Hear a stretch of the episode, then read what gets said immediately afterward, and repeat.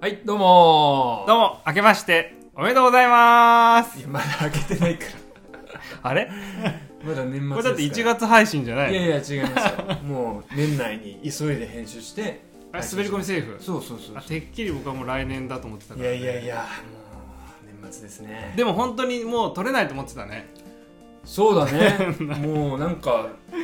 バタバタしてたわいやーし忙しかったからね2人ともい。いやー急にちょっと。ねぽっかり空いて取れるとなってねも、ううん、なんで、あの、う今日は世界遺産コーナーな し。全然準備しんいない。や僕もいろいろ準備してないのでねあの、うん割とスピーディーに行きますんで、はいまあこのポッドキャストはこのポッドキャストは、はいはい毎月はい八木君が映画を選んで、うんその映画について楽しくトークしていきます、うんはいでその後にはいその映画に関連するうん世界遺産を私中山うがん楽しくトークしていくといはうい番組なんですが、が今日は世界遺産はなしとそうですまあこの年末といえばうんまあリスナーの方は思い出すかなと思うんですけ ど、まあ一桁のリスナーの方はねはい、あの毎年恒例のはい八木デミー賞 を私もやっていきたいなと思っておりますいやまあ本当誰が待ってるんだって感じだけ どねそのなんか満を持してみたいな感じだけどいやいやいやいややっぱりアカデミー賞毎年もうなんか大体これ選ばれるなっていうのがさちょっとありきたりでさまあまあまあそなうねんかうん飽きてきたなって思う人もいるじゃないヤギデミー賞はもう偏りしかないからねそんな中でさやっぱり映画好きのまあそうです八木ね君が選ぶはい順位10 10位10位10位ですねトップ10勝手に選んだトップ10ですねこれは楽しみですよ、まあまあまあ楽しみにしていてうんいただけたら幸いですけどでね僕なんかうん今年セカシネで取り上げた映画ぐらいしか見てないからほとんどでも本当今年はね拓也くんそのまあ「世界不思議発見」のねそのトラベラーなんかトラベラーだよね なんだっけあれ あトラベラーって言い方しあないあのでしょミステリーハンターね ミステリーハンターとしてこう羽ばたきましたからねいやーこれは見事じゃないですか本当にねう、んありがたいことにうん羽ばたけたかどうかわかんないけど、うもんうスズメのよううんにチュンチュンとちょっとだけね、ね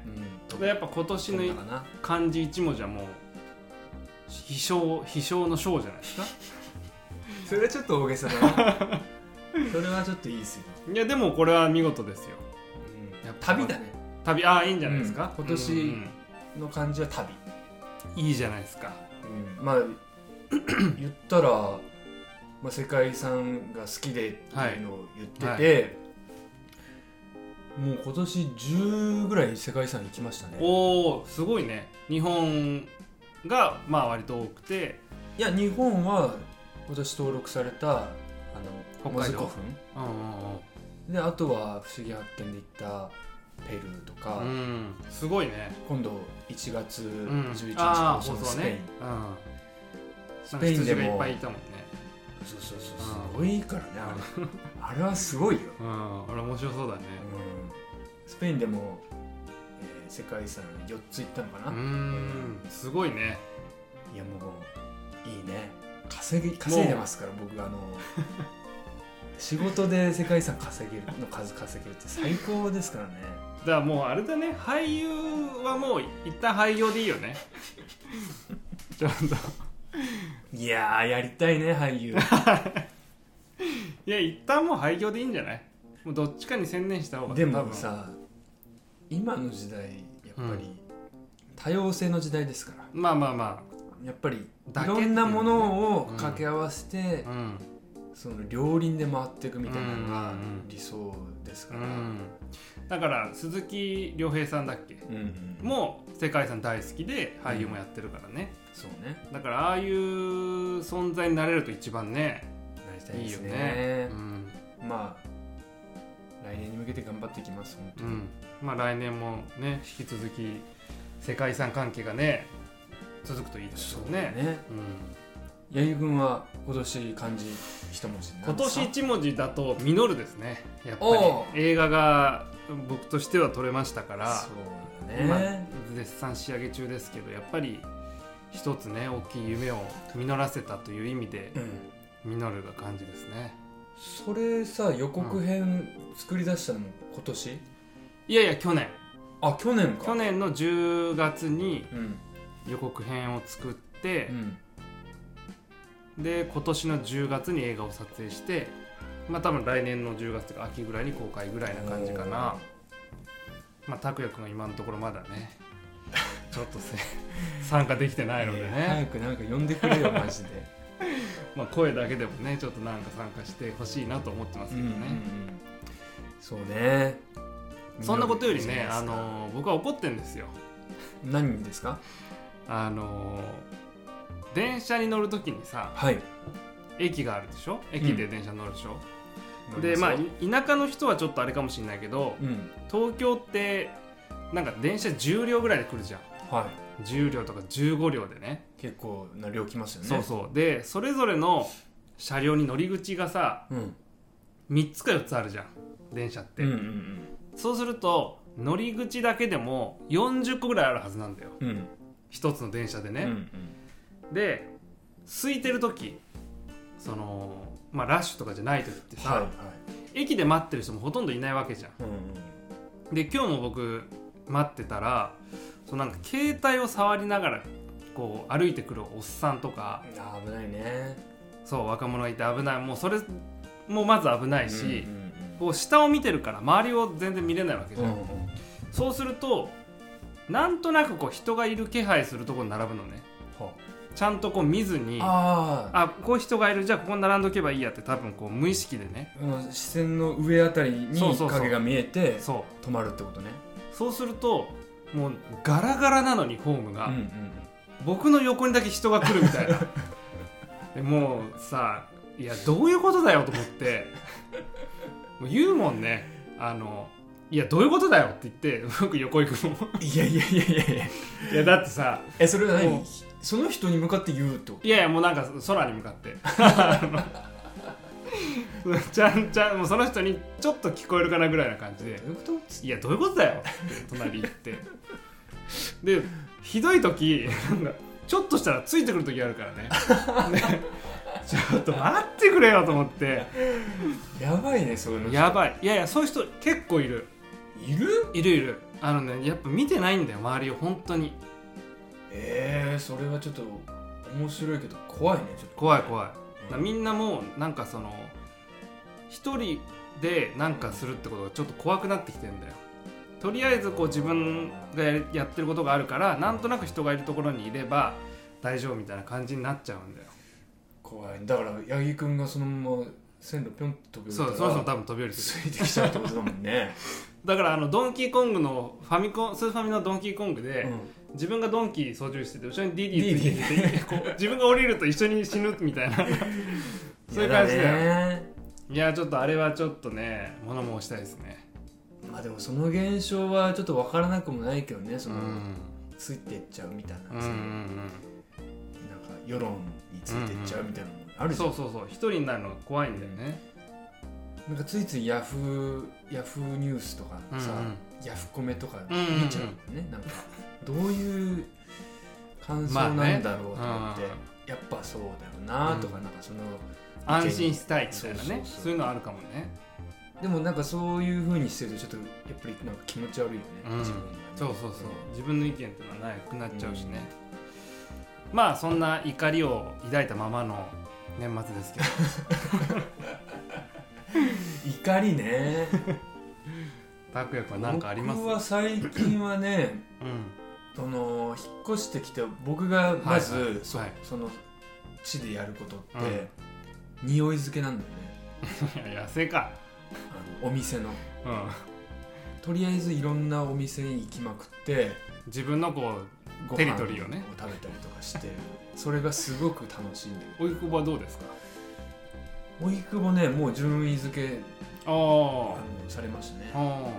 じゃあ今日宅デミー賞あ飲食店宅デミー賞賞 ねタクデミー賞1位がねうんいや1位からかいそば屋あうどん屋だうどん屋のうんけいちゃんっていうう、おばあちゃんんがやってるうんううんどん屋なんだけどうんすごいねあったかい、うんうどん屋っていいねうんいいな僕もうどん好きだもんな2位がね長寿庵っていうねそば屋そば屋のあ定食屋みたいあいいねななんだろうねやっぱね味じゃないんだよねうんなんか雰囲気みたいなそうう好きねなところって雰囲気あったかみとかさ、うんうんうん懐かしさうんうん多分懐かしさだね、うんうんまあなんねかなそうそういうとこってあるよね本当うに、ん、そういうとこが好きだね初めて行った場所なのになんかこう懐かしく感じるみたいなのあるもんね、僕荻窪はねえっと南口あ反対側って南口うん南口の方のねジャズバーみたいなところがあるのねバへえーそこはすごく狭いんだけど数人しか入れないんだけど、うん毎回ね映画を流してるのジャズバーそうそうそう、中でうん映画は音が出てないんだけど、うんあの画面にずっと流れてて、うんうんそこでなんかね映画をこう見ながらっていうかちょっとたしお酒をたし なむのがね洒落たことやってんすなごいいいんですよ一人でいやたまあの大学の同級生が、うん前和田君が荻窪に住んでてよく一緒に行ってて、大体カクテルもちょっと映画の名前がついてたりとかしてうんうわー出たなかなかいいんだよそういうのあるよねたまにね、映画好きがそう椿三十郎っていうのを昔頼んだことあるんですよえー、どうだった辛かったなんだ日本酒なのかな全然覚えてないけど甘いやついやいやどこがよみたいなまあまあ荻窪はねそういうとこ多いですねこれ何を話したかったんだろうね怒りの話くらいなんでこんいなや話もういいんじゃない行きましょう じゃあ、はい今年えー、今年最後毎年恒例ののはい、ヤギデミー賞始まります。はい。行け世界シネマ遺産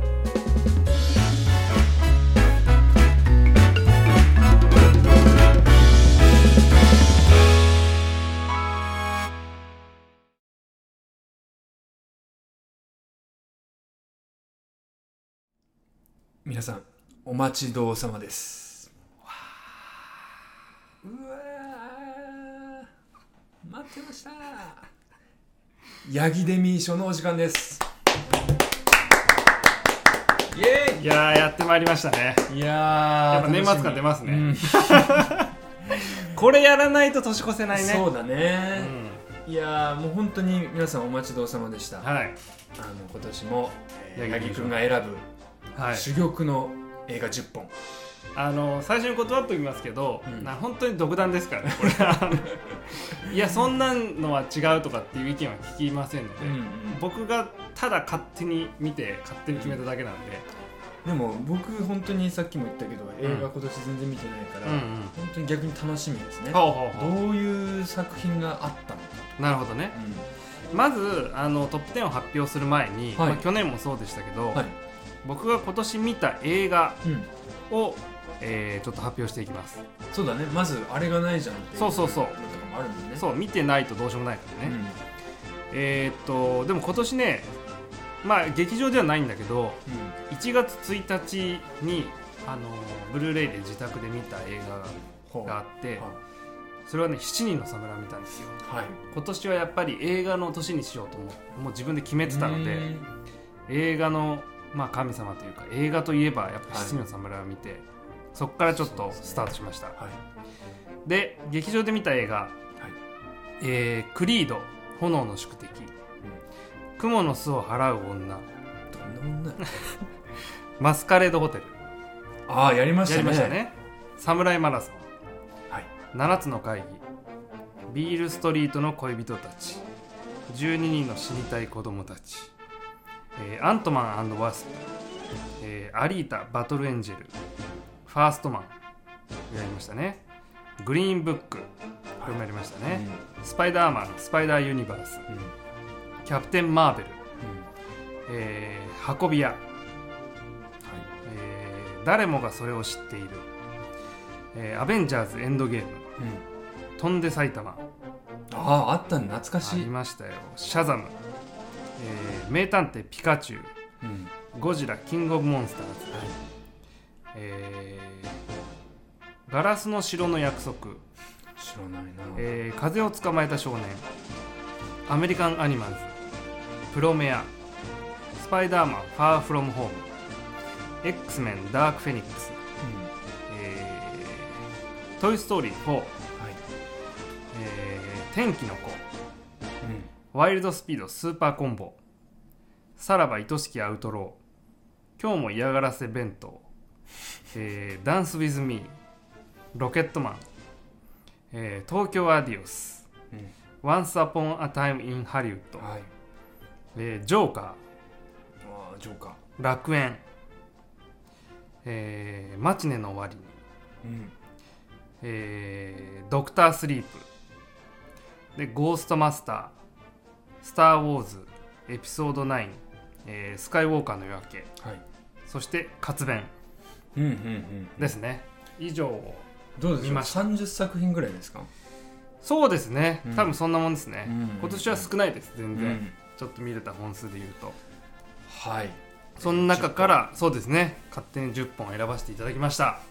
はいもういっちゃいますそれでは行きますかいっちゃいましょうか第10位ファーストマ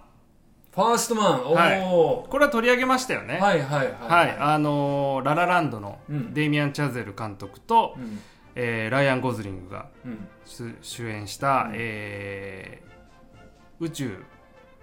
に行くルイ・アームストロングあニール・アームストロングかはいニールア・ニールアームストロングの半生を描いたドラマうんうんはいこれはいついつ取り上げたんでしたっけあれ2月公開だから3月回かなあれセカシネで取り上げたんだよね取り上げた よだからやっぱそのミニチュアを使った撮影とかねあその船内とそっかそっかはい月に行った時の撮影の仕方を変えたりとか、はいそういう方革新的な方法でいこうい真実味を持たせるというね、うん映画の中にあえーっとですね3月に3月配信してますねなどるほどはいはいはいはいじゃあちょっとそれはねもう一応取り上げたものに関しては、うんあのーまあ、それを見てくださいと、そう聞いですてくねださいとはいいう感じにしますまあトップ10に入っトップ10というか第10位に入った理由としては、やはりその史実に基づく物語を限りなく現実に近い形で、うんえー映像化したとうん CG とかファンタジーにせずにかなりなるべくもう本物だけを用いてうん映画にしたという点で、えー僕は第10位に入れましただからあれだよね、うんアームストロングがさ、うんうんその本当は月に行ってないんじゃないかってああはい都は市い、は伝い説みたいなのがさ、はい、当時あっねてうん僕はそれを信じてたんだよねそれなんかあれでしょあのたけしさんがやってるあのなんか超常現象頂上現象スペシャルみたいなのよくやってるよいねや月に絶対行ってないだろうって思ってたけどあの映画見つ見たらうんいやこれ行ったわうんってなる映画でしたね、うんでも確かにあの実は行ってないんじゃないか特番面白かったよねあの月でさ、うんは旗がさこうパタパタして風がないのにはためいてるとかそさ、うそうそうなんかいろいろあるのよ面白かったよねいろいろね行ってないんじゃない面白いんだかよとな思う節のところがいっぱいあるから、あれって思ってたんだけどあんだけねうん命仕掛けてね、うんなんかだ演じてたのライアン・ゴズリング、うんあの表情見たらまあねあこれ行ったわ、映画を見てそう思うっていうね、そういう映画でしたねはいあれはいい映画でしたはね、いそうですねはいそしてどんどんいきましょうかはい第じゃはいはいああ自分で言う形にすいるや大丈夫ですタク言ってください、はいじゃあ第9位多分知らないと思うね誰もがそれを知っている誰もがそれを知ってるか知らない 何ですか、えーまああのアカデミー賞外国語映画賞を 2, 2度受賞しているほかそれうんカンヌやベルリンといった国際映画祭でも高い評価を受けているイランの監督アスガー・ファルハディがスペインの田舎町を舞台に全編スペイン語で取り上げたミステリードラマうん主演をペネロペ・クルスとハビエル・バルデムが務めこれ、じ本当のあの映画の中でも夫婦役なんだけど、うん本当に夫婦なのね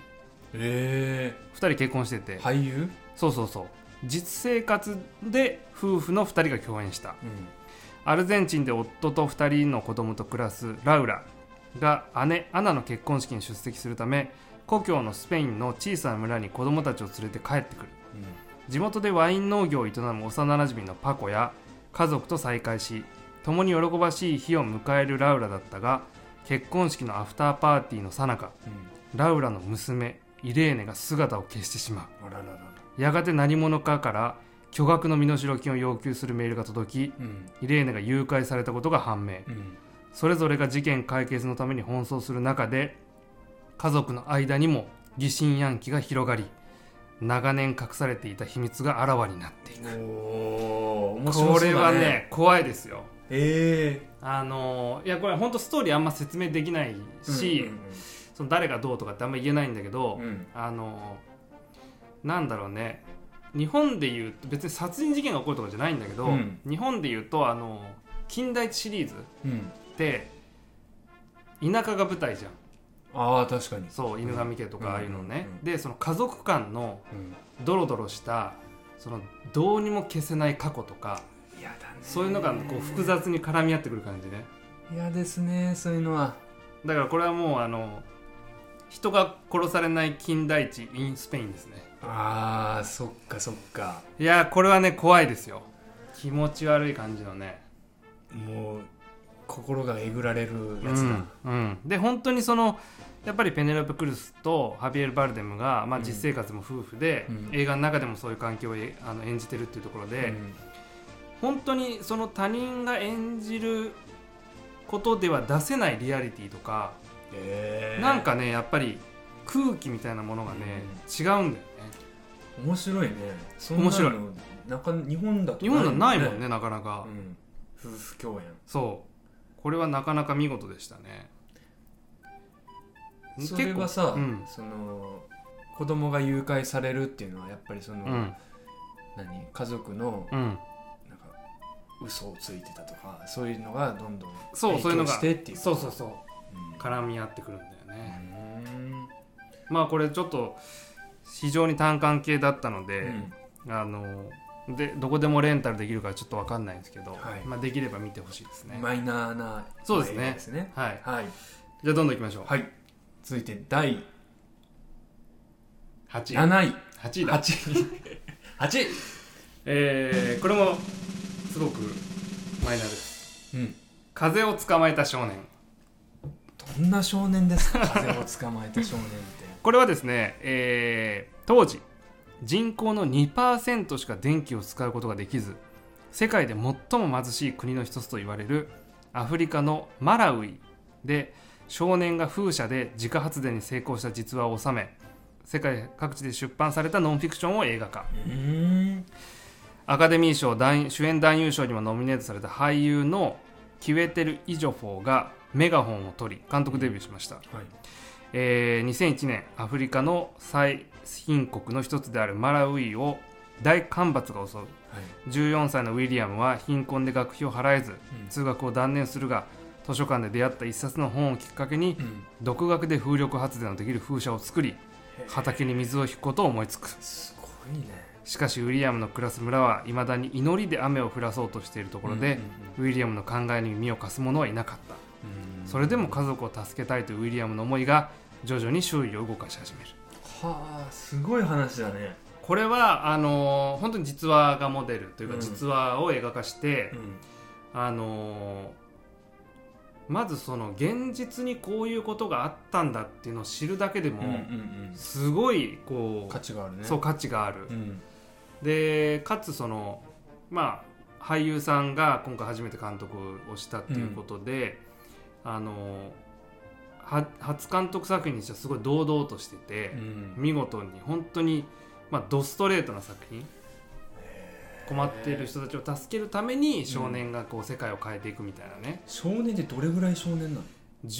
14歳とかそんなんじゃないすごいねいやすごい子だよこの子うん今なんかアメリカの大学かなんかで教えてるらしいんだけどあもう自分先生にながってそう先生になってへ結構2001年ぐらいの話だからえうんもう大人になってうんいやでも本当にこんな子がいてうんこう村が変わってったんだっていうのはやっぱ見事だねすごい話だなそれはうん、だから本当祈りで雨を降らそうとしてるってさうんまだあるんだねあるその全然あるシャーと思マうン的なやつだそねうそうそうそうでやっぱそういう人たちに対してはそのいやこうこうこうで地下に水があってどうだどうだっていうのうをん、は通じないんだよね、うんうんでそれをじゃあどうやって少年が変えていくかっていうね、そこにやっぱ家族の話があったりとか、まああの村隣の村のやつらがこう資源を奪いに来たりとかって話もあるし、本当になんか日本今僕たちが暮らしてるのとはもう全てが逆の話、そうねうん、これは見事ですね。やっぱりその自分の知らないうん、世界とか、うんうん自分の知らない歴史うを教えてくれる映画ってさ、うんうん本当貴重だよね本当貴重だ日ね本で作ってる映画ってそういうのないじゃん、ないね、うんだ から大体壁ドンだもんね、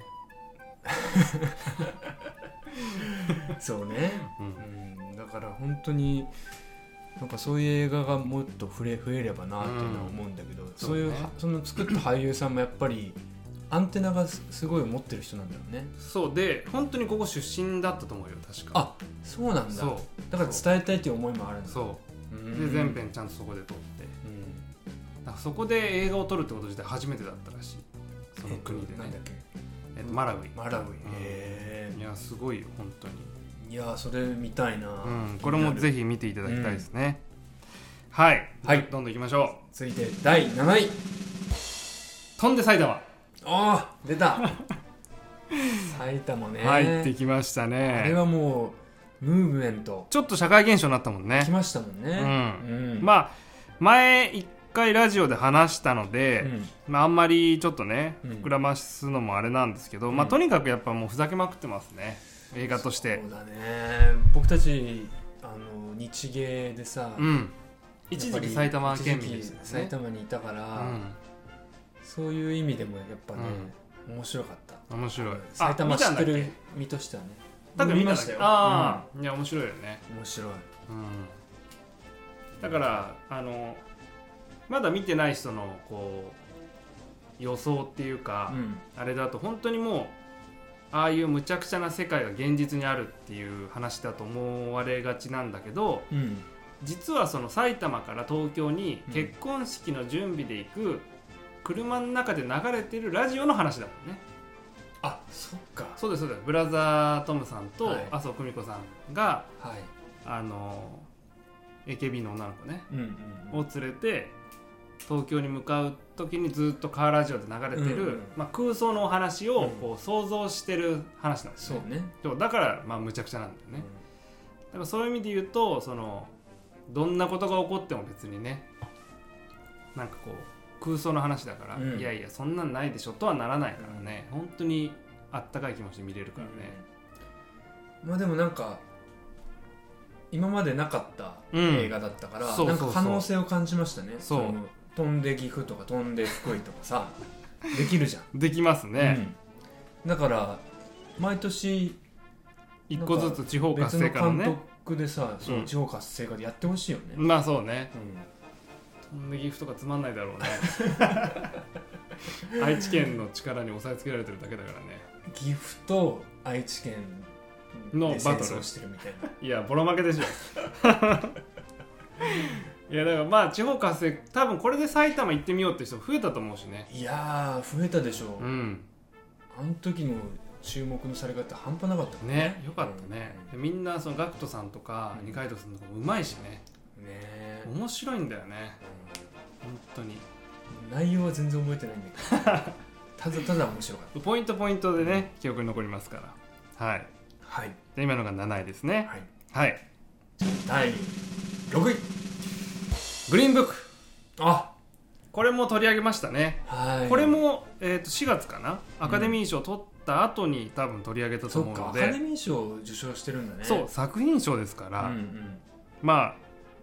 またその回をちょっと聞いてもらえればと思いますけどねゴレ島の話もしましたねゴレ世界島遺産世界遺産ゴレ島負の遺産ですよ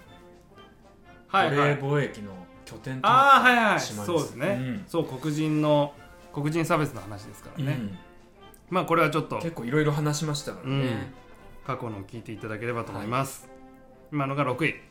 はいはいじゃあ第5位ジョーカーおこここがにジョーカー入ってくるうの、ーんなんかもめっちとねゃくちゃ人気だったから、めちゃくちゃ人気ですなよ、んね、か1位とかなのかなと思ったけどいまだにやってますからねジョーカー、うんあのいや素晴らしい作品だと思いましたうんまあなんて言うんだろうねバットマンの敵って毎回そうなんだけど、うんその例えば「スーパーマン」シリーズとか「アベンジャーズ」シリーズって、なんか怪人とかさ、うん宇宙人とかさ、うんそういうのが大体敵なんだけどう、んバットマンの敵って普通の人間なんだよ。はいでそのやっぱり社会の歪みが人間をこう狂わせていって、うんやがてそのモンスターになってしまうというかね、うん強靭になるみたいなのが多くてじゃあちょっと日本的なんだねまあそうかもねうんうん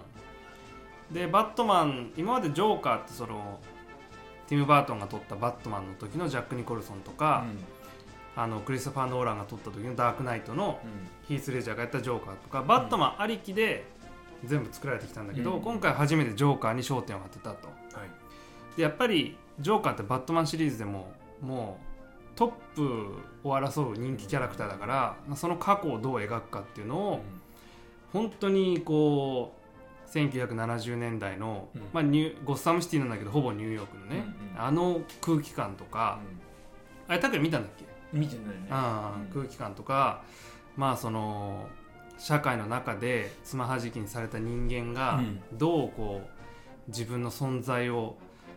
こう周りに認めさせるためにあがいていくかみたいなのがね、もう本当に見事でした細かくやっぱり芝居が素晴らしい芝居素晴らしいですホワキン・フェニックスっていううね、んあの役者さんがジョーカーを演じてこうなんでいろんな意味あの点でこれが現実に起きてることなのかうん彼の空想なのかっていうのがねめちゃくちゃ分かんなくなるうの、んそうだから妄想癖というか、うんそれがやっぱモンスターになってくんだけど、うんほんこんなはずがないというかね、うん自分はこうでなきゃいけないんだとか、うこんな生活をしてるはずがないとかっていうのがねんなんだろうねそうえそれ薬やってるとかじゃないじゃないでももともとちょっと精神疾患はあったんだよね、うん、そうなっちゃうなんか人っているじゃうんうんない考えすぎてうんうんそうねでも分かんなくもないんだよねうんなんか俺も結構うん繊細ですかうらん、なんかいやそう思わないですけど ねだから本当はあのジョーカーってみんなもわかるかもしれないけど、う白塗りをしたピエロのようなね、ねああいうキャラクターなんだけど、その人間のその生とあの光と闇というかねうんうんそういうものがマスクをかぶってる時の自分と素の自分とか、うん鏡に映った自分と素の自分とかそういうのですごく対比されて、映画の中でも構構築されてってるから見やすいし、うんあのめちゃくちゃ面白かったですね。うんうんそっかいやちょっとそうね世の中的にはもうものすごい評価ですけど、うん僕はまあ第5位まあそれよりもねいい作品がいっぱいあったということで、はいはい、わかりました今のが5位ですねじゃあちょっと休憩で はいはい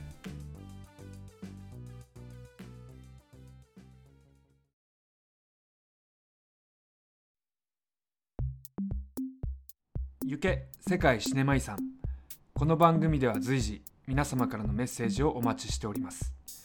お便りはセカシネホームページからまたはホームページツイッターに記載のメールアドレスにお送りくださいまたツイッターでつぶやく際は「ハッシュタグセカシネ」でツイートしてください iTunes のレビューもぜひお願いいたします皆様からのお便りお待ちしております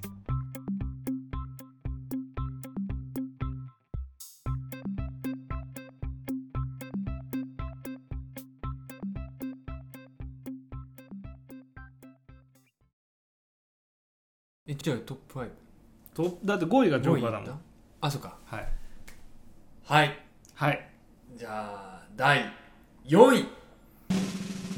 Once Upon a Time in Hollywood おおタランティーノ先生のー、ね、はいいはいはいはい、はい、えっ、ー、と先先月ぐらいかなそうですね最近取り上げましたね取り上げましたねうんまあやっぱりこれはもうその時も語りましたけど、うんもうタランティーノがもう映画とはこうだっていうのをね、もう3時間かけてこう見せつけられたね本当に贅沢な映画だったのでねそうだねなんか周りもやっぱ映画好きの人はやっぱ、タランティーノ今回も良かったっていう人が多いもんね、うん、なんだろうなあのなんかもうどっしりした、うんどうだっていう感じのね、本当にこう映画を見たなっていう感じがすうるんね、うん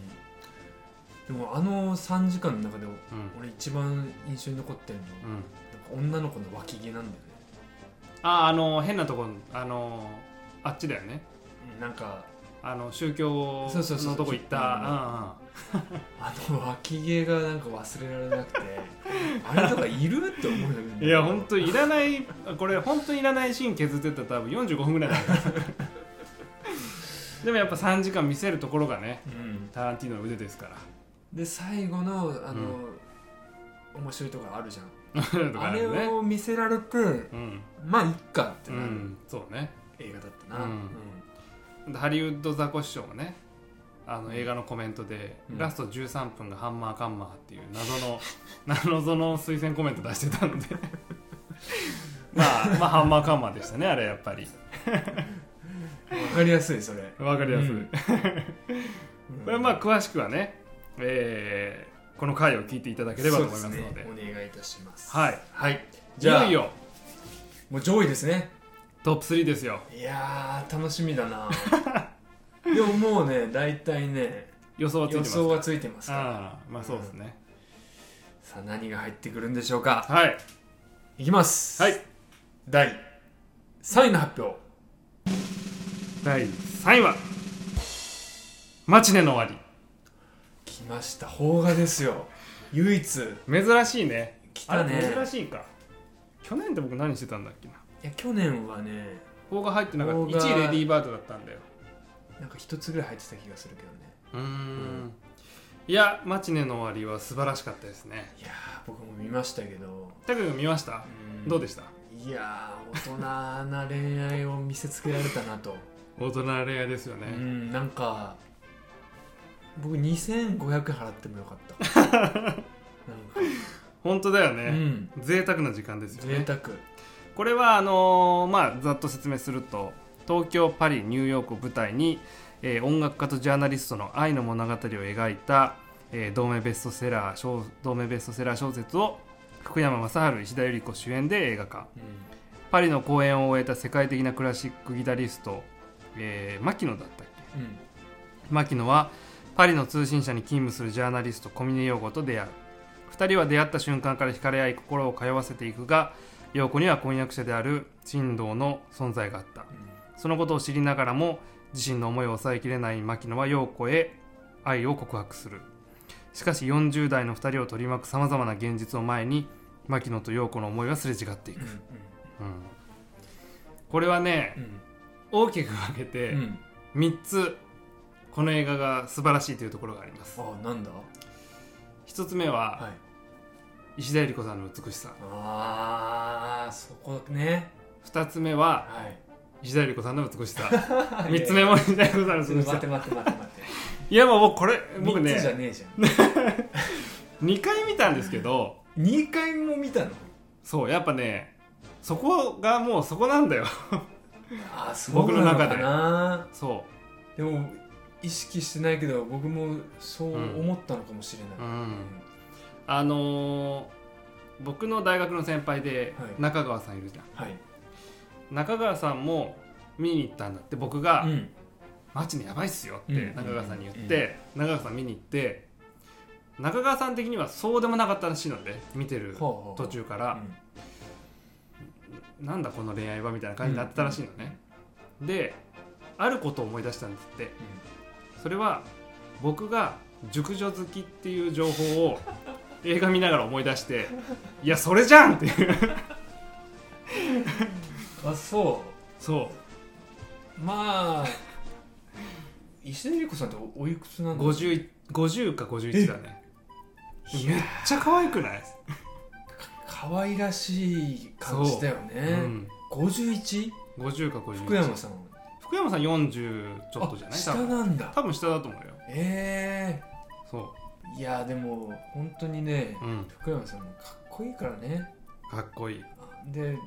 石田ゆり子さん綺麗で可愛いから、うん本当にねその二人の恋愛はも見ててうね見ててあ50歳だって福山さんがあで50歳同い年かなもしかしたら見てて飽きなかったなそうもし君が死んだら僕も後追うよあれ名シーンだったねあれ名シーンうん私結婚するのよ構わないよあのパリの喫茶店からレストパラインがあのってさレストランがねそすごい口説き方するうなすごいことでかいあれだって普通のあのブサイクがさあれ言 ったらキモってなっちゃうからねお前マジでキモいよって言っちゃうけどそうあれが成立しちゃうそうなんかねやっぱりねまああの僕も拓哉君も結婚した身でなんか中川さん言ってたのはやっぱこれこれは結婚した人が見るのと結婚してない人が見るので大きく分かれるって言っててあ確かに結婚した人間が見た方あがあの、まあ、後半のねうんうん苦しみとかって多分分かるんだようんなぜそうなってしまうのかみたいなうんうんどうにもならない現実みたいなのあるじゃんそううねん僕は昔遠距離してたからおねおはいあはあいはいいうパリと日本の遠距離みたいーなねんうんなんかねわかる感じがしうたねなんかんある遠距離遠距離はないですねあないですかないかもね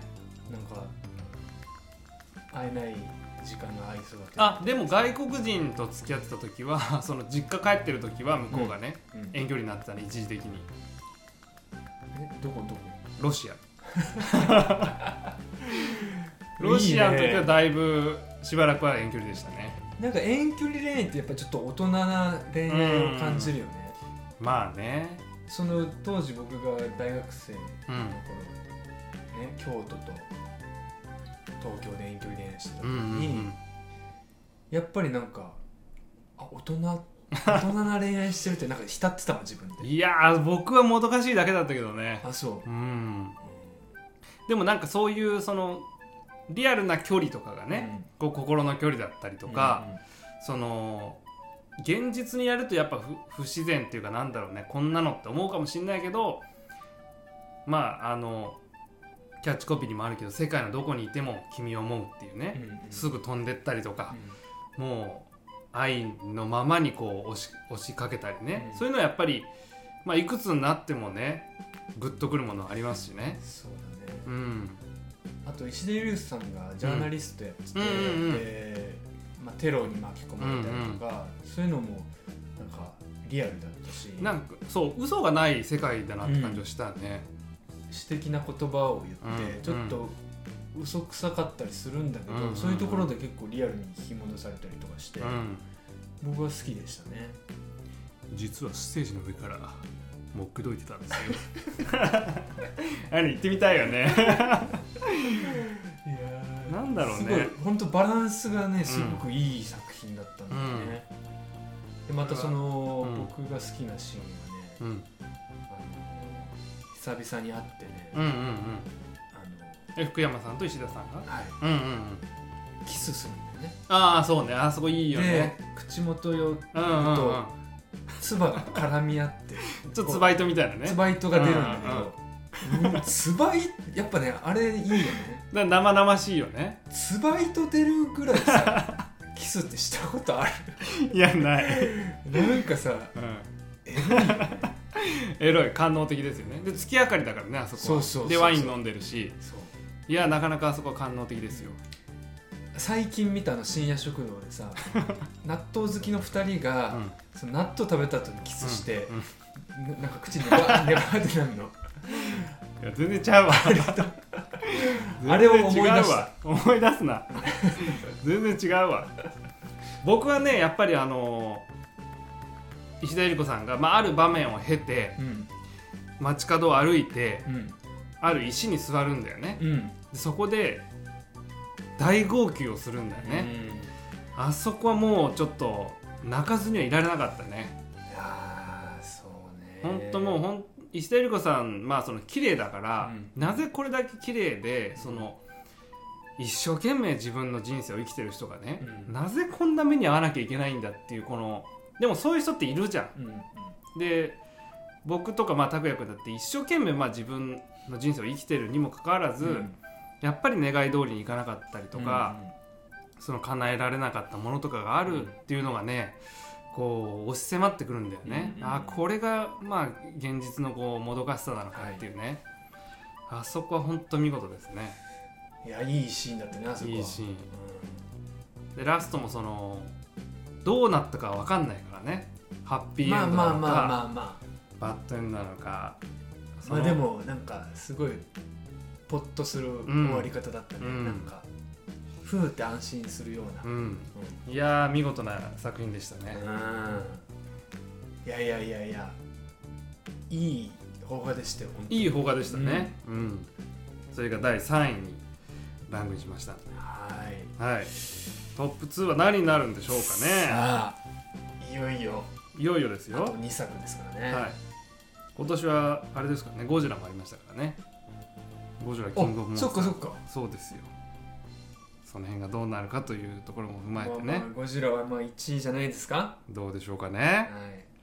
じゃあさあいきますよ、はい第2位スパイダーマン、ファーフロムホーム。これはね、若手俳優のトム・ホランドが新たにスパイダーマン、ピーター・パーカーを演じ、アベンジャーズを中心としてしたマーベル・シネマティック・ユニバースの世界に参戦した、えースパイダーマン、ホームカミングの続編、んえーアベンジャーズ・エンドゲームの後の世界を舞台に、スパイダーマンこと、えー高校生のピーター・パーカーの新たな戦いと成長を描く。夏休みに学校の研修旅行でヨーロッパへ行くことになったピーターは旅行中に思いを寄せる MJ に告白しようと計画していたうん最初の目的地であるベネチアに着いたピーターたちは水の都を満喫するがうんそこに水を操るモンスターが出現街は大混乱に陥るが突如現れた謎のヒーローミステリオが人々の危機を救ううんさらにピーターの前には、えー元シールズ長官でアベンジャーズを陰から支えてきたニック・フリューリーが現れピーターをミステリオことベックに引き合わせるベックは自分の世界を滅ぼしたエレメンタルズと呼ばれる自然の力を操る存在がピーターたちの世界にも現れたことを告げるがというとねうん非常に複雑な話なんですけどこれはね拓也君見ましたうん見ましたどうでしたか単純に面白かったねそうなんだようもんう、面白いんだよ面ね白い で僕ワクワクしたよね主人公が変わったっていうのは知らなかったんだけど、あれ何代目なの変わったっていうかまああの作品が違うからね最初はそのトビー・マグワイアうんあのなん何かな、まあ、スパイダーマン一番あれなのかなサムライミって一番最初のやつねヒョロヒョロの人そうヒョロヒョロ、ヒョロ吉君のやつが あの一番最初のやつで、その後えーアンドリュー・ガーフィールドっていうちょっとね、あーはいはいはい憎たらしい顔の彼がやったのが、うんあの新しい「アメージング・スパイダーマン」シリーズっていうのがあって、で今回がまあ3代目3代目さんですねいわゆる j ジェイ ソウル s ソ u l ブラザーズ的なえー、あ三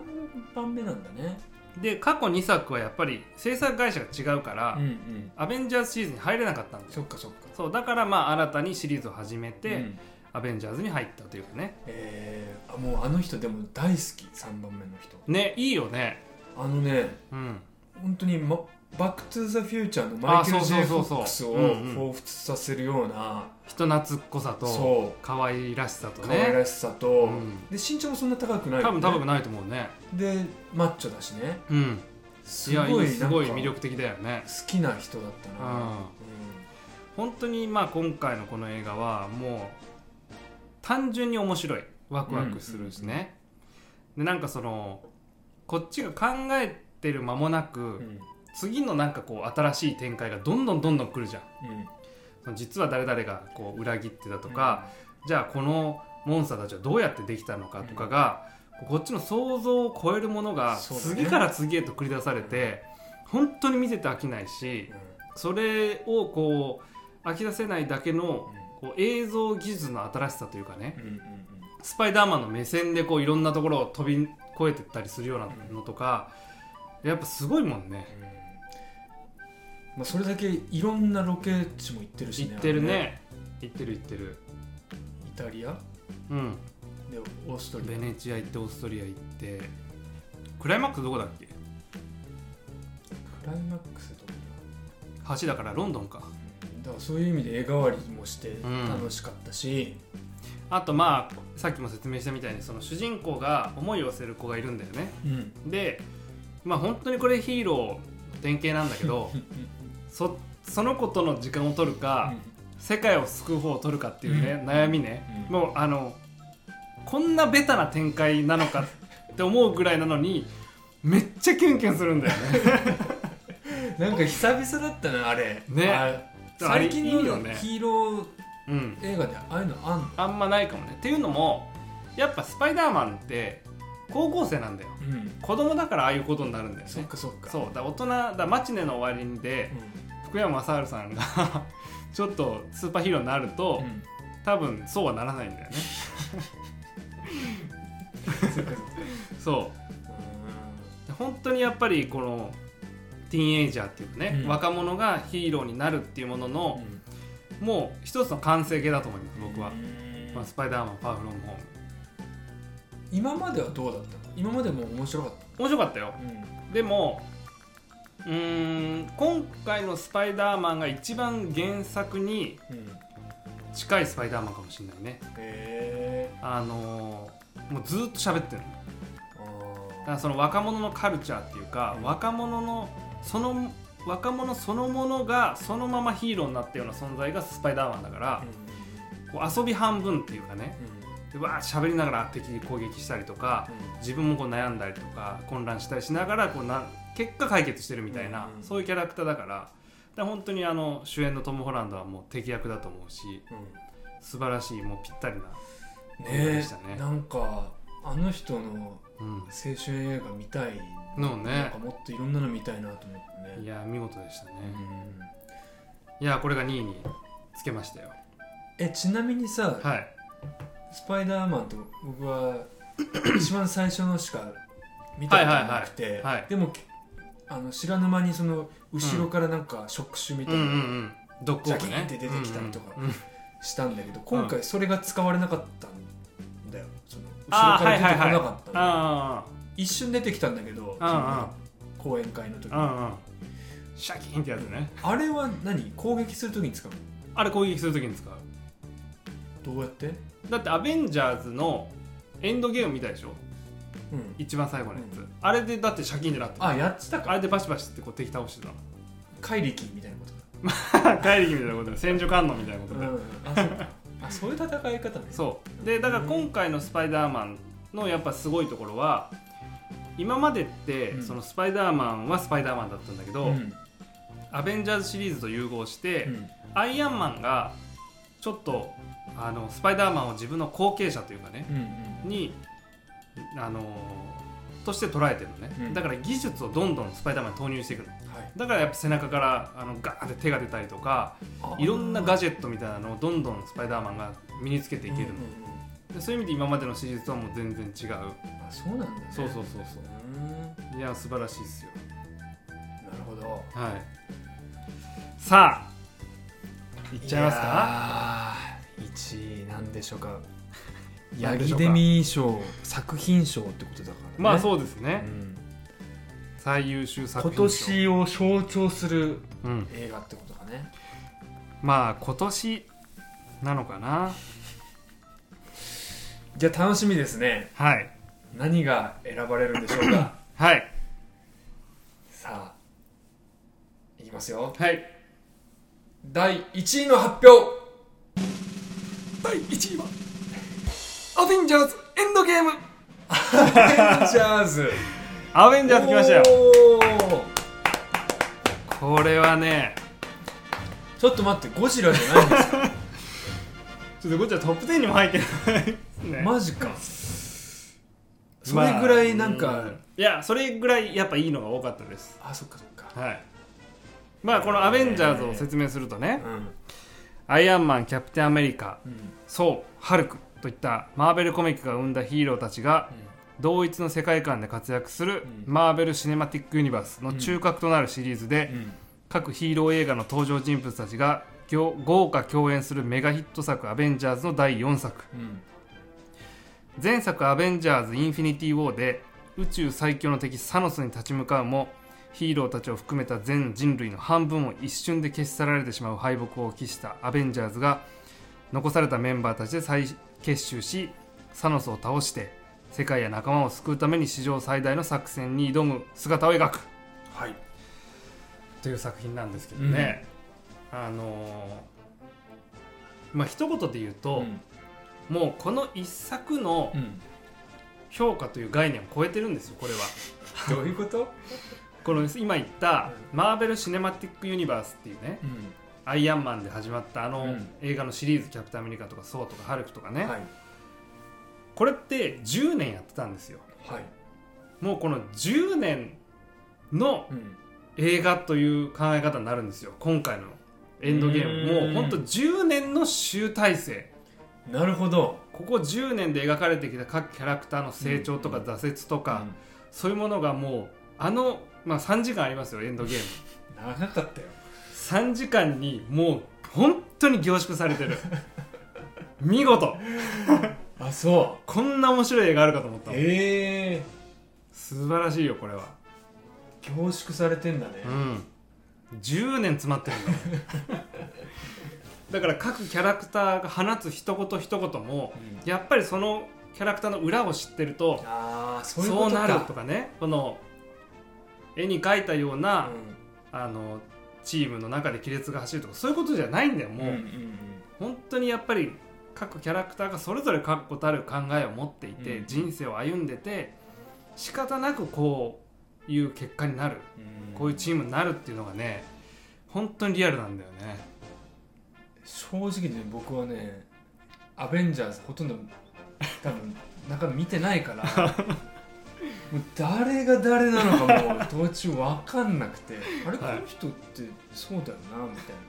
あれ違うみたいな瞬間がいっぱいあっいやてわけわかんないいやいやいやこれは見事ですよだからそういう伏線みたいなのがうんあってのそのセリフだったりとかっていうのがあるわけでしょそうそれでもやっぱ好きな人じゃないと分かんないよねまあ好き好きな人っていうかその10年やっぱ見てきた人だけがこう分かるポイントはいっぱいあるね、あーうんじゃああれだね本当にうん、知ってる人知った上で見ないとダメな作品ってこといやまあそうでもないそのアベンジャーズ例えばそのアイアンマンとかうんキャプテンアメリカっていうのは各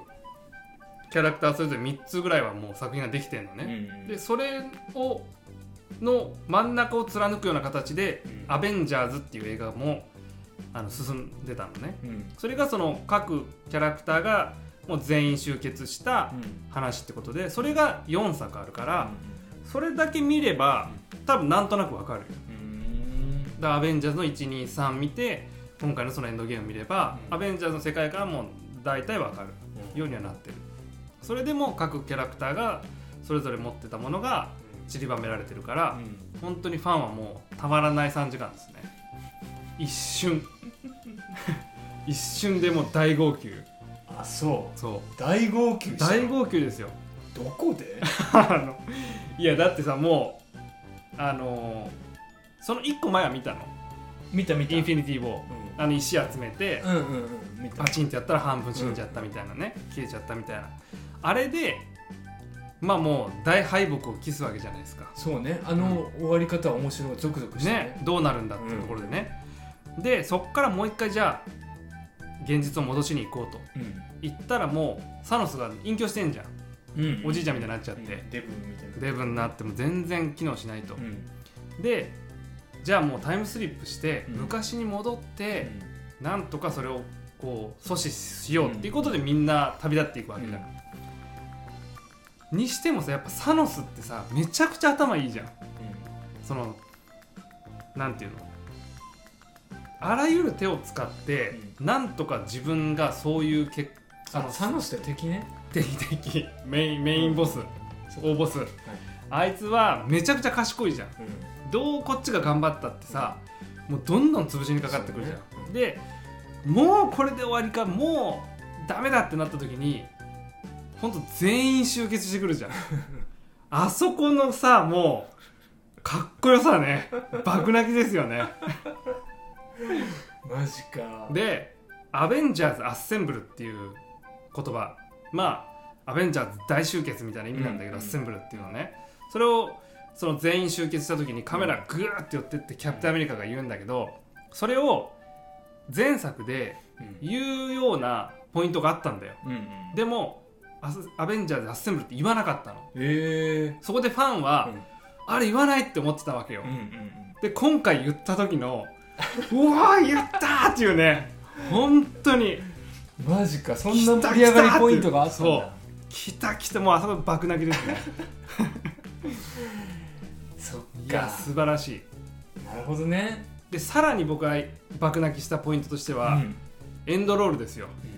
うんエンドロールえなんでかあったのいろんな、まあ、キャラクターの映画があってそのキャラクターを演じた俳優の名前がポンポンポン出てきますね、で一番最後にその本当に初期メンバうんうんーアイアンマンとか、キャプテンアメリカとかソーとか、う一番最初のシリーズからいたメンバーは例えばそのえそれを演じた俳優ロバート・ダウニー・ジュニアとか、うんスカーレット・ヨハンソンとかがうんサインを書くんだよねバーって画面に はあだからさ覚えてないそんなんあったあったよこうキャラクターが出てそうそうそこにその俳優たちの筆跡がうんバーってこうサインになるわけよあ自分のね僕 DVD から見てないわいや見ろよそれはねその俳優が10年自分がそのキャラクターであいたという証なんだよあそれはファンも一緒なのファンも10年間その世界にいたっていうーうんそこで共有する現実とアベンジャーズの世界がつながる本当に素晴らしい演出あれは見事それみんな思ってんの共み有んな思ってる僕たちと共有ししてるんだそうやっぱそのファンのね例えばあの1個上の先輩の YOSHIKI さんとかと喋ってね、いややっぱ一番泣いたポイントはって話したらサインでしょ もういやもうあそこだようん、すごいねう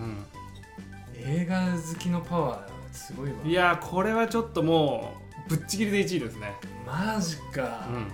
っぱ10年入ってますからそっかほんと素晴らしい作品まさかだったない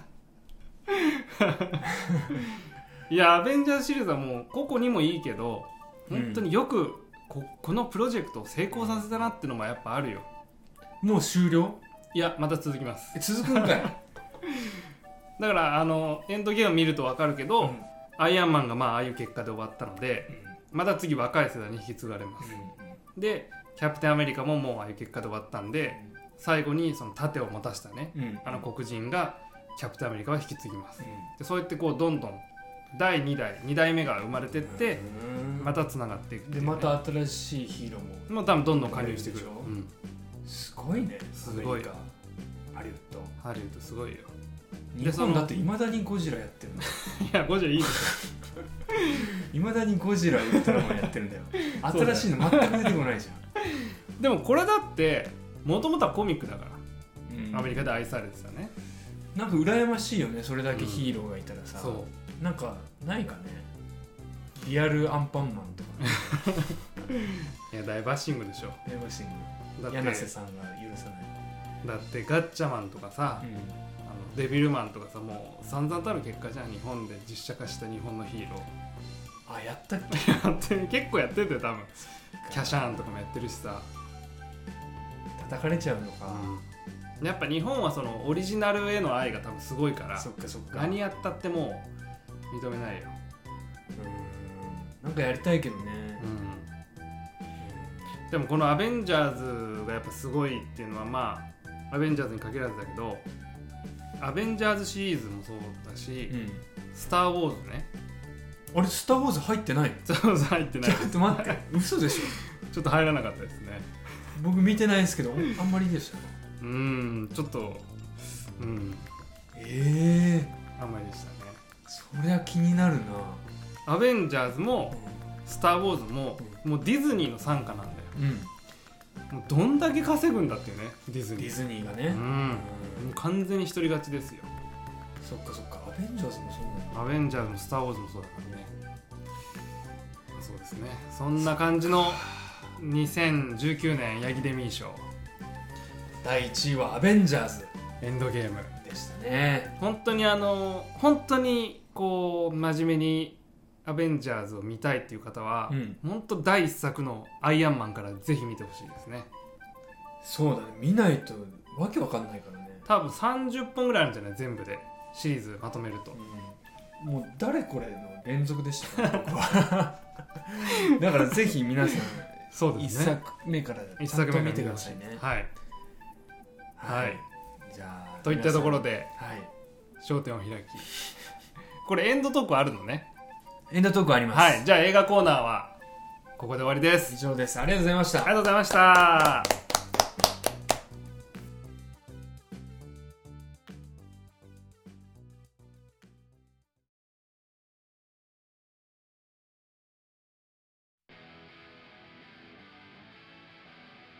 はいエンディングエンディングのコーナはい、まずはメッセージ紹介ですーはいねはいはい、来たんですかなんかねインスタでインスタストーリうんうんうんーで、 24時間のあやつのーね前のフリートークうんうんの紹宣伝をしたらなんかはい何通かねへ来てえなんつうかでもそれどいやっか行っちゃったんだけどえ一つはいなんかティンカティンカーベルの話をさ俺がしたじゃんティンカーベルその話したああティンはいカーはいベル映画ねが大好きであティンカーベルのところを笑いましたとか、うんティンカーベルの話面白かったですと かなんかいくつかあってですねあはいなんかガーベル全然面白くなかったそんな面白い話したかなっていう感じだけしてどでもそういうリアクションがありました、はいはいはい、あとはうん西門さんかおしよかっあたの危ねえメッセージではないんですけど「はいせかしね」についてあのツイートしてたのおでそちらに行きたいと思います、はいせかしねせか 読せかしなはみますねいはいせかしねのリスナーなのでせかしねの話をするんですがお勉強系ポッドキャストってうん話してる人全員がそのテーマや分野に興味がある人のことが多くてうんでもせかしねはうん八木さんは世界遺産のこと知らないしうん中山さんも映画のことはあんまりなところがリスナー過去私と同じ立場だからうんいいなと思うんですいやありがたいですねっていう、ただうさ ん拓也映画のことあんま知らないってさ それ俳優としてダメでしょ もうそうそれ思われてるようじゃダメだよそうだねそうだようん一応映画は2人の共通項のはずなんだからさ正直僕がこの番組を始めるきっかけっていうのは、ん一つにその映画をうん映画にあんまり興味持ってなかったんだ よねではい八木君がめちゃくちゃ知ってるから、うんそこで話したらもっと興味持ってるんじゃないかってうんいううん意うん味で始めたっていうのもあるんだよでもその取り上げた映画は見るもんねまあ見るからね、うんそれはいい今までそんな見てなかったから、はいはいはいそういう意味では良かったなと思うんだけど、うんまあまだ足りないね、いやーそうですねうんお便りはいつはい、少ないね相変わらずだからまあ、今回で言うとそのヤギデミー賞を発表したのでね、はいそれに対するちょっとあのもっとこうなんじゃないかとか私はこうだったみたいなのとかね、はいい、っぱい欲しいですねそうですね皆さん、うんえーメッセージお待ちしておりますので、うん来年もせかしねう今、ん別の形でちょっとうんうんリニューアルしてリニューねアルしてやりたいなと思ってましてなくなる可能性もありますかこの番組がなくなる可能性もあるかもしれないお寂しいですねでもどのような形にするかというのはまだ考え中です、はい年末ね年始ちょっとゆっくりしながら考え僕も何にも知らされてないので、はいもう中山君勝手に決めますんでこれはちょっと下皆さ側んのお楽しみにしててくださいはいはいでもなんかあれだよねもう一個なんかやってるのがなんか好評なんでしょ、新日本の立ち話ね、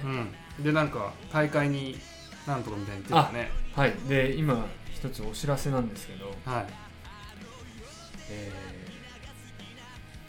今あの拓也君の飼ってる猫にめっちゃケツ向けられてる状態です ねテーブルの上でゆっくり去っていきましたけど、ー今ですねはい、日本放送さんがはいはいは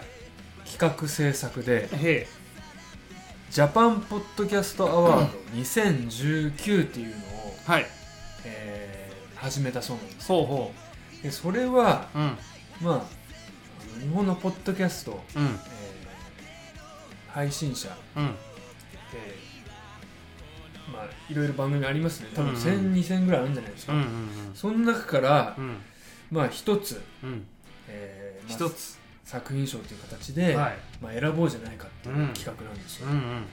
これはですねはいものすごく画期的なんです、もうえポッははいいポッドキャストってもうまあ誰も知らないじゃん、まあまあそうねよっぽどこう探してね探り当てないとまあそんな中でですよ、うんまあ、そういう賞を、まあうん作ったわけですうね、んで審査員がはあいのゴッドタウンって番うん組、うん皆さんもご存知でしょうバラエティーですねカルめちトゃく的ちゃな面白いはい番組のプロデューサーでもある、はい佐久間さん佐久間さんラジオもやってますもんね自分で審査員だったりとうか、んちゃんとした賞まあなんでますあよ確これはかにねえそれ1位になるとどうなのいやわかんないです そこまでちゃんとちゃんと用意しないんですけど何なんだよそれわかんないですけどまあおそらくその日本放送さんと、うんまあ、一緒にやったりとかするんじゃないあでーすかラジオそれはすごいねなので、うんこれあれなんですよ次戦他戦問わず、はいはいはいまあエントリーあの受付してるんですけおど、まあ、票数とかなんかあんまり関係ないらしいんですけど、なるほどまあ、いっねぱい票が入ってた方がま持あまっあて注なる目はわされけるじゃかないもしれですなかいうんなので皆さんえー、せかしねうんとうん新日本昔話新日本昔話ねぜひはい投票をお願いいたしますなんか新日本昔話はすごいランキングも上だもんねそうですよもうずーっと上位にいますからね、すごいねうん、そんなに聞かれてんだ聞かれてますね、へ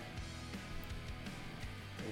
ー年末にですねえはいえー新たな作品おをお配信するのでそうですよ拓也君からなんか鬼編集者みたいな早くあげろ早く脚本あげろみたいなのめちゃくちゃ来ましたから い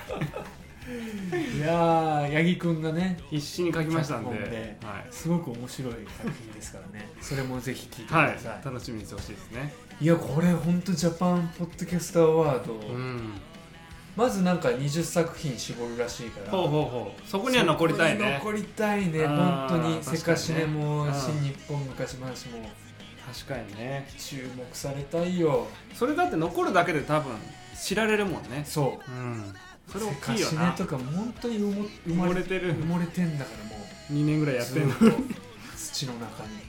2年間土に埋められっぱなしだカもんブねトムシの幼虫のごとくずーっと埋もれてるからね、早く飛び立ちたいねうんまあこれ皆さんのねサポートも多分後押し本になると思うんで当によろしくお願いいたします2019年は今回が最後ですもんねそうですね来年はどんな年にしましょうね来年はですね、はいどうしましょ来年うの目標ねどうしようねまあ僕はですねうんまずあ1月11日にう「ん世界不思議発ああオンエアね見」オンエアなので、はい要チェックですねぜひ見てくださいあのやっぱ前回僕一番好きだったのはあの壁にこうなんか張り付いて なんか変態変態トラベラーだった時が一番良かったんでやっぱああいうカットが今回もあるかなってちょっと期待してるんでいやでも本当に本当にこんな楽しいお仕事があるんだっていやいいです思ねまそれはいいでしすたよから、うんまあ、そういうお仕事がまあまずうん増えることはいそして、まあ、やっぱり役者として うん芝居やっていきたいなっていう思いがあるので小芝居やっていきたいですもんねうんやっていきたい本当に来年はやっていきたいねで両輪をこうねうんうまく回していきたいね今はあの状態だもんねあの昔の自転車みたいになってるもんねそうで前でっかいのが世界遺 産後ろのちっちゃいタイヤが俳優だもんねそうそうだね もっとだからうんバランス良かったねもっとスピードそうだねよくね確かにグーンっていけるうからねんそれが理想です、そうですねあとははいこのポッドキャストもね、うんちょっとなんかこれだけでやってるとね、うんやっぱりしってもらうにはうんちょっと弱いから、うんなんか別の形でうんうん例えばね、まあ、例えばだけどなんかイベントをやったりとか、ああなるほどねうんそれなんか客来ないでしいやいやいやわかんないどんな形かわかんないけど、 はいまあもちろんそのポッドキャストアワードもょうん残,、残りたいし、まあそうねなんか別の形でうんなんか表現できたらなって思ったんですね、でも拓哉君ラジオの人でもあるから、うんそう三輪車になっちゃうよ安定感抜群じゃないですか遅いけどね遅いけど安定感がありますからねそうだね安心して生きていけますから、はいそしたらそういうのを目指したいですね僕は2020年はまあ映画の公開ですかねとりあえずそうだねもそこに向けて全勢力を注いで、そっかまあ、まだちょっと詳しくこういつからどこでとかっていうのはまだ全然決まってないので、うんまたそれが決まったらここでもお知らせできるようにね、そうだねまあ、とにかく次につながるような作品にしたいと思ってるのでうん拓哉君にも出てもらってねそうですよもうあれだからもう声だけでもうん言ったらもうものすごい宣伝するから地元の福井とかでねそうだうねんうん、そうしましょうそれ狙っていきましょう俺出演なかったらもうここだけの宣伝だからねそれは弱ったなはいやいや宣伝しますよそれは、はいもうそうしましょうまあじゃあ2020年は共にまた羽ばたける年にうんねそうしたいですねしたいなと思いますので、えー今年1年聞いてくださってありがとうございましたあいや皆さんお付き合いありがとうござりいがとうまごしざいたましたまた来年もぜひこのままお付き合いのほどよろしくお願いいたします、よろしくお願いしますでは良い良い年末を良いお年を良いお年をお過ごしください、はいそれでは『焦点』を開きまた来年さよなさよなららありがとうございましたバイバイ